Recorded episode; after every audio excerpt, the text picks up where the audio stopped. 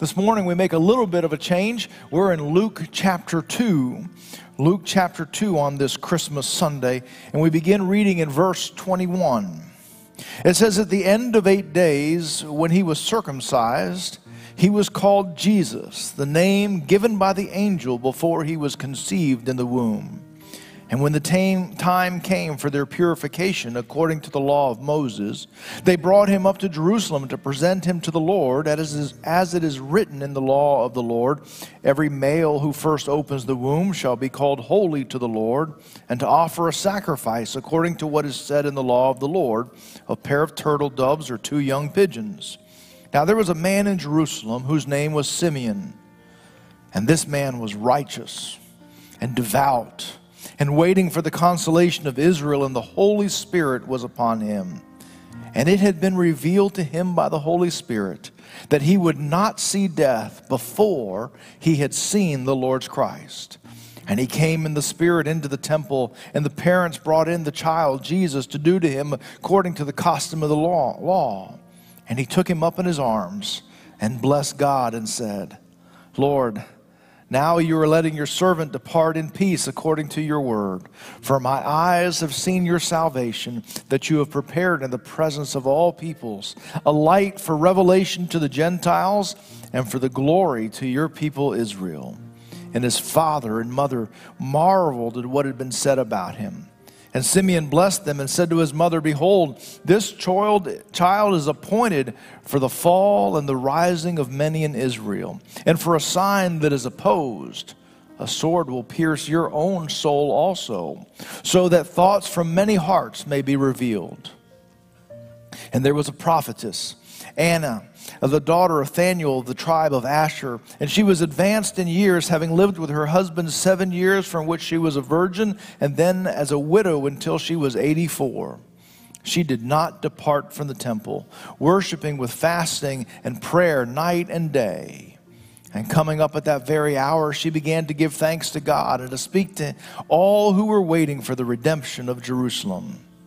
And when they had performed everything according to the law of the Lord, they returned into Galilee to the house of Nazareth, and the child grew and became strong, filled with wisdom, and the favor of God was upon him.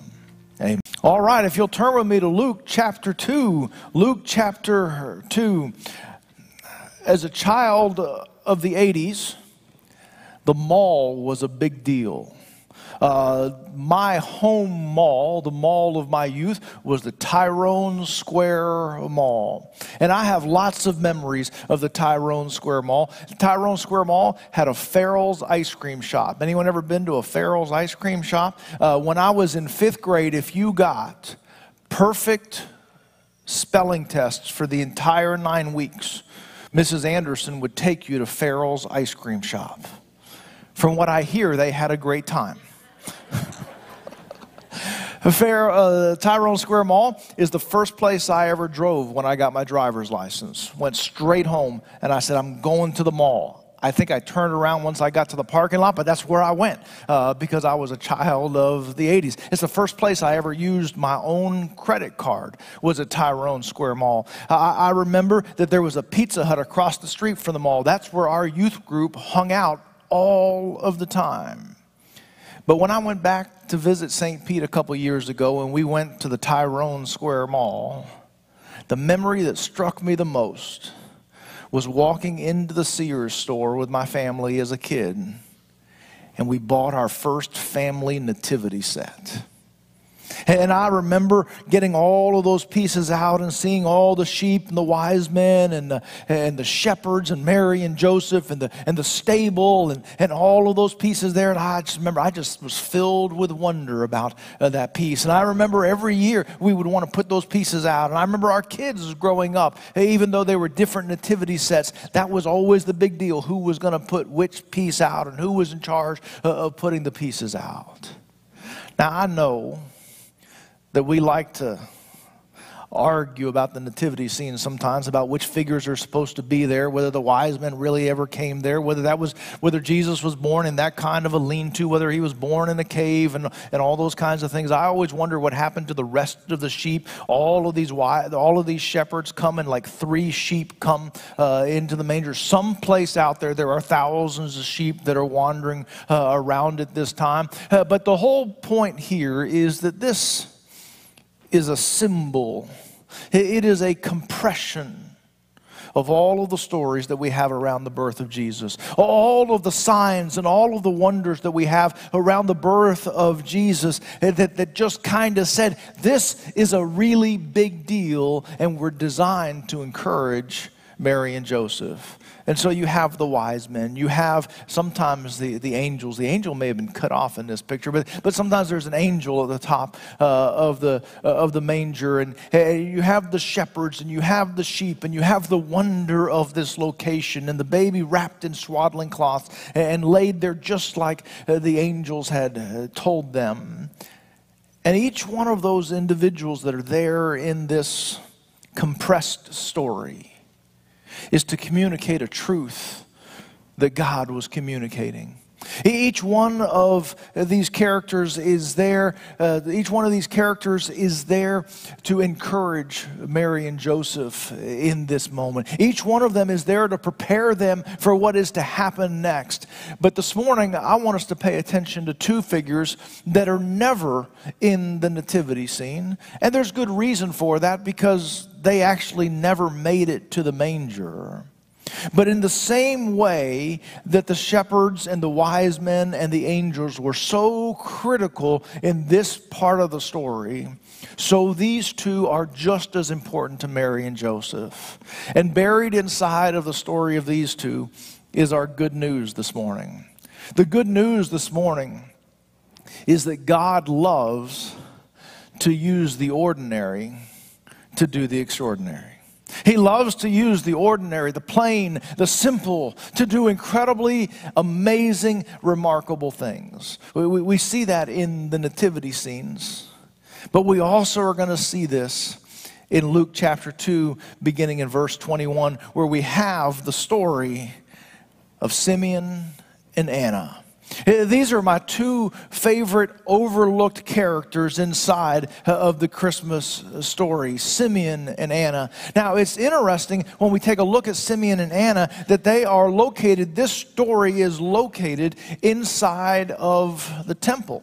It's the same scene, the same setting that we looked at two weeks ago in John chapter 2. Remember, Jesus walks into the temple, and you remember he, he kind of creates a scene there and he forms the whip and he starts flipping over tables and he drives out these salesmen uh, out of that place. But it's the same scene that he arrives to in that place. And, and what that scene is, it is a sacred place, it, it is the temple. It's an incredibly busy place. Regardless of the time of year, regardless of the season, it is full of hustle and bustle. And as Jesus pointed out, it's a mess as well. It's a chaotic place. It's a broken place. It is a messed up place. But the story that we're going to look at this morning happens right there in that place. And it is the place that we find Simeon and Anna in those same temple courts that Jesus returns to as he begins his ministry all of those years later. But I want you to pay attention to Simeon and Anna. Because what I want you to see as we take a look at Simeon and Anna, these two quiet folks, is that God saw their quiet devotion. God saw their quiet uh, devotion. Now, these two would be very easy to overlook. And in fact, I think in the busyness of those temple courts, I think that people passed Simeon and I think they passed Anna every day without even paying attention to them. Sometimes they may have even kind of brushed them aside as they were trying to get to something more important. And these two people that just used to kind of just spend time in the temple courts, that sometimes maybe it even felt like they were in the way of the far more important thing things and far more important people. Their routines were simple. Their routines were quiet. Nobody looked at Simeon and Anna and thought, now there are people who are one day going to be in Scripture. They were just there. Chronologically, Well, they would have been vibrant members of our rooted senior adult ministry here at the life of our church. They, they, they, had some experience to them. They had no business success, they had no political influence. And in a time and place when family and large family was so significant, the scripture goes out of the way to talk about how simple Anna's family life is. She was married for a very short time, no evidence of children, and she was a widow for an extremely long time. Easy to overlook. But I want you to see that God noticed the quietness of their devotion. I want you to see in these passages of Scripture how God describes both Simeon and Anna. He describes Simeon as being righteous. Righteous. That, that word means to be right before God. There is not a long list of people in Scripture that God says, this person was righteous. He says, Simeon was devout. He says that Simeon was waiting for the consolation of Israel. Well, we don't use that word consolation very much, but what it's saying is he is waiting for the rescue, the healing, the restoration, the making right of his people. He has for so long seen the spiritual, the geographic, the political, the military terms of Israel be so defeated for so long, and he just says, When will this be fixed? And then the passage of Scripture tells us that he was full of the Holy Spirit. The Spirit of God, the, the very presence of God was on his life, and you could tell that that was true in his life. God saw that he was righteous, he was devout, he was waiting for the healing, the rescue of Israel, and he was full of the Holy Spirit. Anna, who is described in terms of the short marriage and the very long widowhood that she has, but it says that she worshiped in the temple night and day with prayer and fasting. She had made the devotion of her life to be an act of worship so she could get as close as she possibly could to the things of God, and that is where she anchored her life and it makes a difference. In fact, they pursued God with their whole heart and with their whole soul, likely cutting against the grain of all the people around them. In fact, I think it's quite possible that people who, who are declared by God to be righteous and devout and waiting for the consolation of Israel and full of the Holy Spirit, and people who spend their entire time fasting and in prayer and their entire life built around the temple. I think sometimes maybe even some of the people who were close to them, could every once in a while roll their eyes at them. Just, well, you know, old Sim, he's just always thinking about the same things. You know, old Anna, she doesn't do anything other than just go to the temple every day. You know, her diet is a little peculiar. She doesn't like to eat a whole lot. And you could just kind of look at her and say, boy, why does she take all of these things so seriously? But I want you to notice that God saw the quiet devotion of their lives and that God was pleased by what he saw. I also want you to see that it seems pretty apparent that they did this for the long haul. And the long haul matters. Has anybody ever been invited to a big 11th wedding anniversary celebration? Anyone? 11's not really, if anyone's here celebrating 11 years, congratulations. Um, also, you got a ways to go. Uh, I say that in part because I couldn't wait for Susan and I to be married 10 years.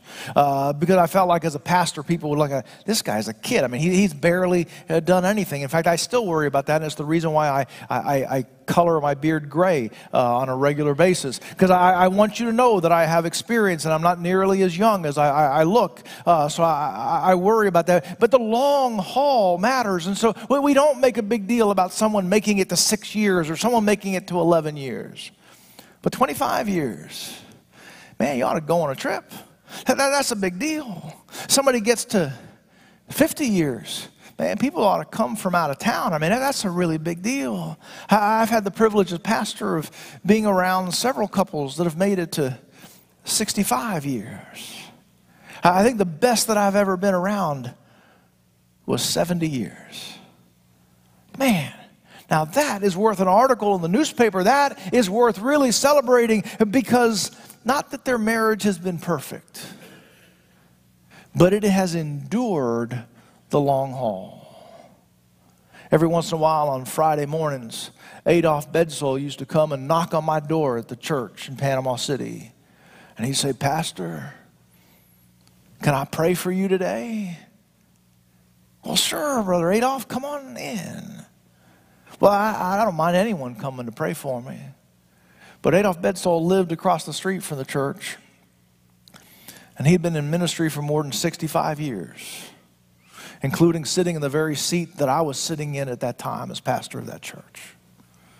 And so I value the prayers of anybody. But when a man comes in who has served God faithfully for 65 years and says, Can I pray for you? Oh, I, am going to line up with that man who has served for the long haul. Simeon and Anna had great devotion in their life. Even if a lot of people didn't notice it in the particulars of day to day, I do think when people looked back and they took a step away, I think there was an immense amount of influence that came from long haul quiet devotion. We need those people in our lives. I'm grateful that we have people like that in the life of this church today that we can look across and maybe even across this service and say, Well, I know that that person has been faithfully teaching. That person has been faithfully attending. That person has been faithfully singing in the choir. That person has been faithfully leading. That person has been faithfully living out their faith. Not for months, not just for years, but for decades. We need those kinds of people. And by the way, we need the next generation to be ready to take a step in those places as well. And I would tell you that the best time to start a long haul, quiet devotion that leads to significant impact, the best time to do that is right now. Right now. I, don't know where it's been, and I, don't know. Sometimes you may be bumped around a little bit, and, and sometimes you get a little bit off track. But right now, today, is a great day for you to say, God, I can't offer you perfect. And I can't offer my family perfect. But I can tell you that I'm going to seek to live out long haul devotion of righteousness, of devotion, of living in the Spirit of Christ, of seeking the rescue and the healing of the people around me, and to worship night and day with prayer and fasting. That's, that's where I'm going to be. I want you to know that when you do that, God notices those kinds of lives, even if it seems like nobody else does. God notices those kinds of lives. I would also tell you, and I love this years of faith led to key moments of insight. Eh, did you notice the promise that had been given to Simeon? As promises go, this is a doozy. It had been promised to Simeon in the Holy Spirit that he would not taste death until he had seen the Lord's anointed, the Lord's Messiah or Christ. Now, listen, there had been a lot of people that had been waiting a long time for the Messiah. In fact, it had been so long that some people had quit waiting and quit paying attention. But the Spirit of the Lord came to Simeon and said, It's in your lifetime.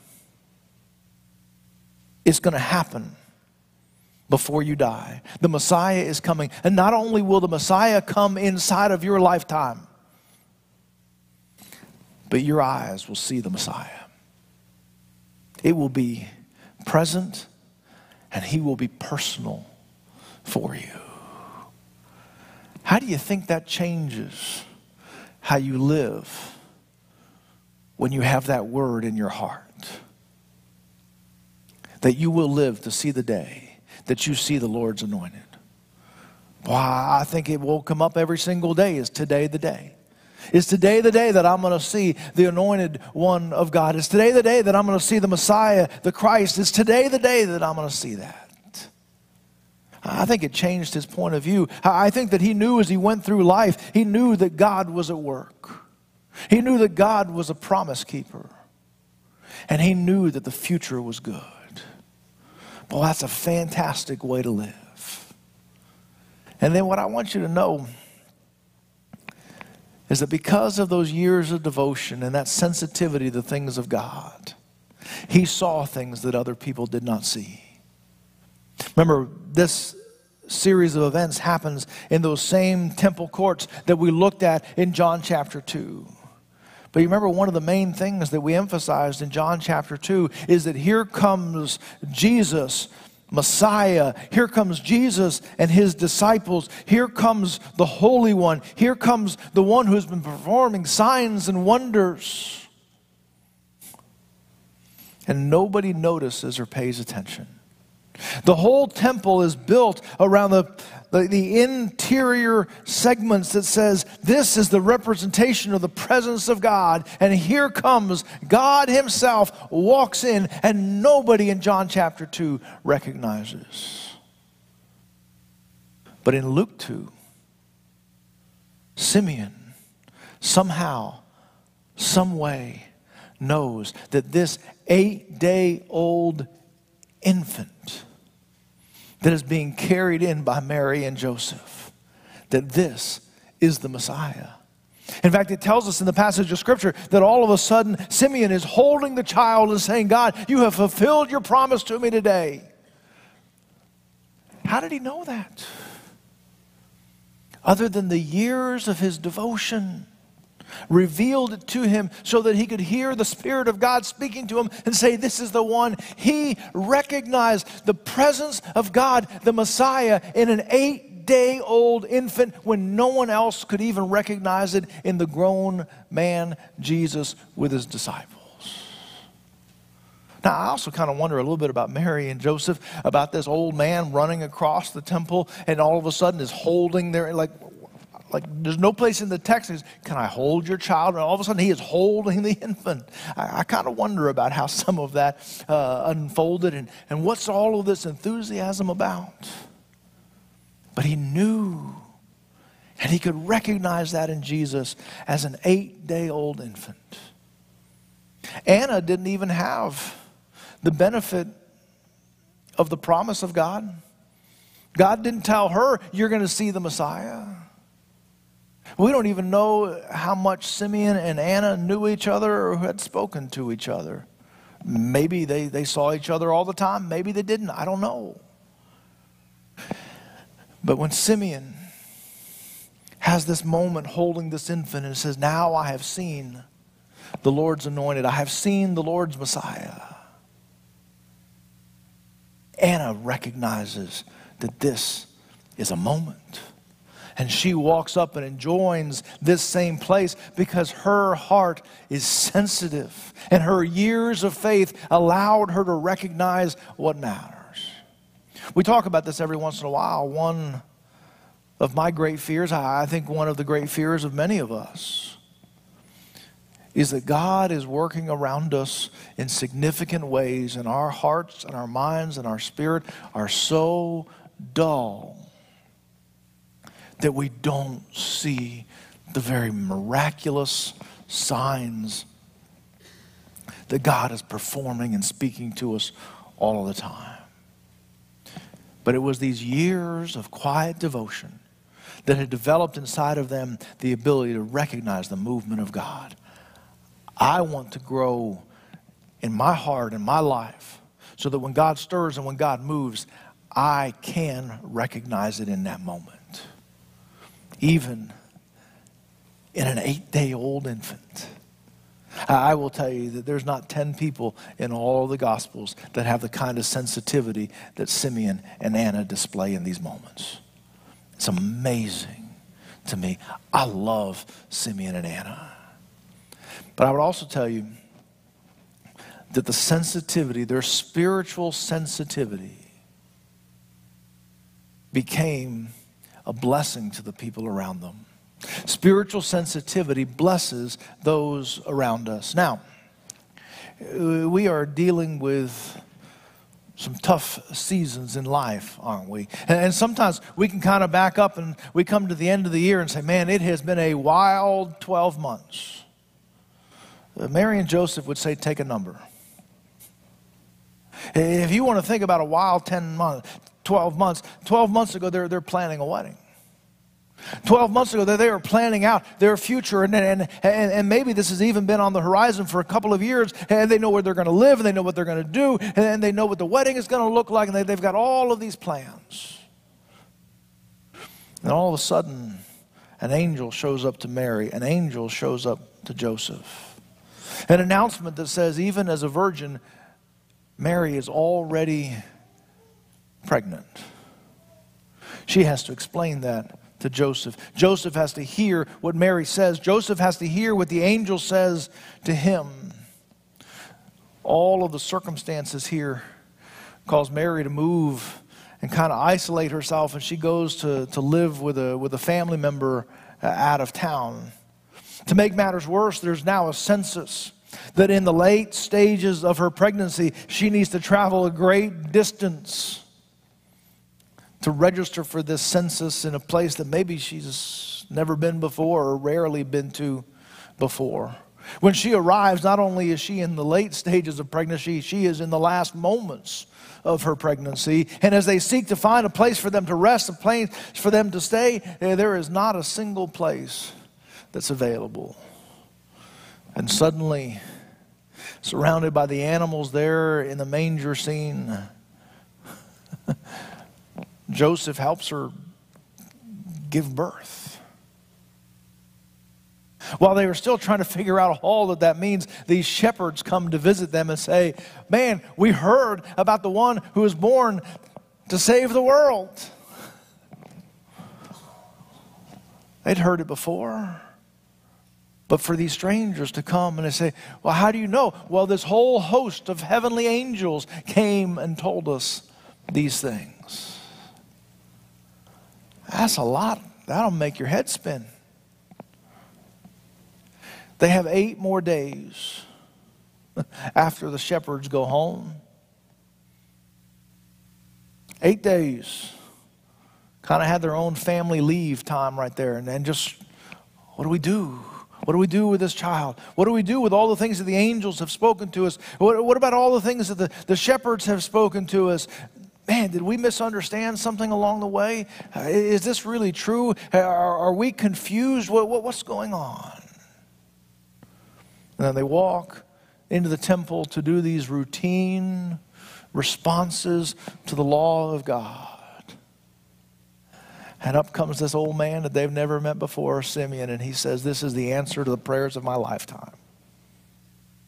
This is the one who is the hope of not just Israel, but the hope for all of the Gentiles.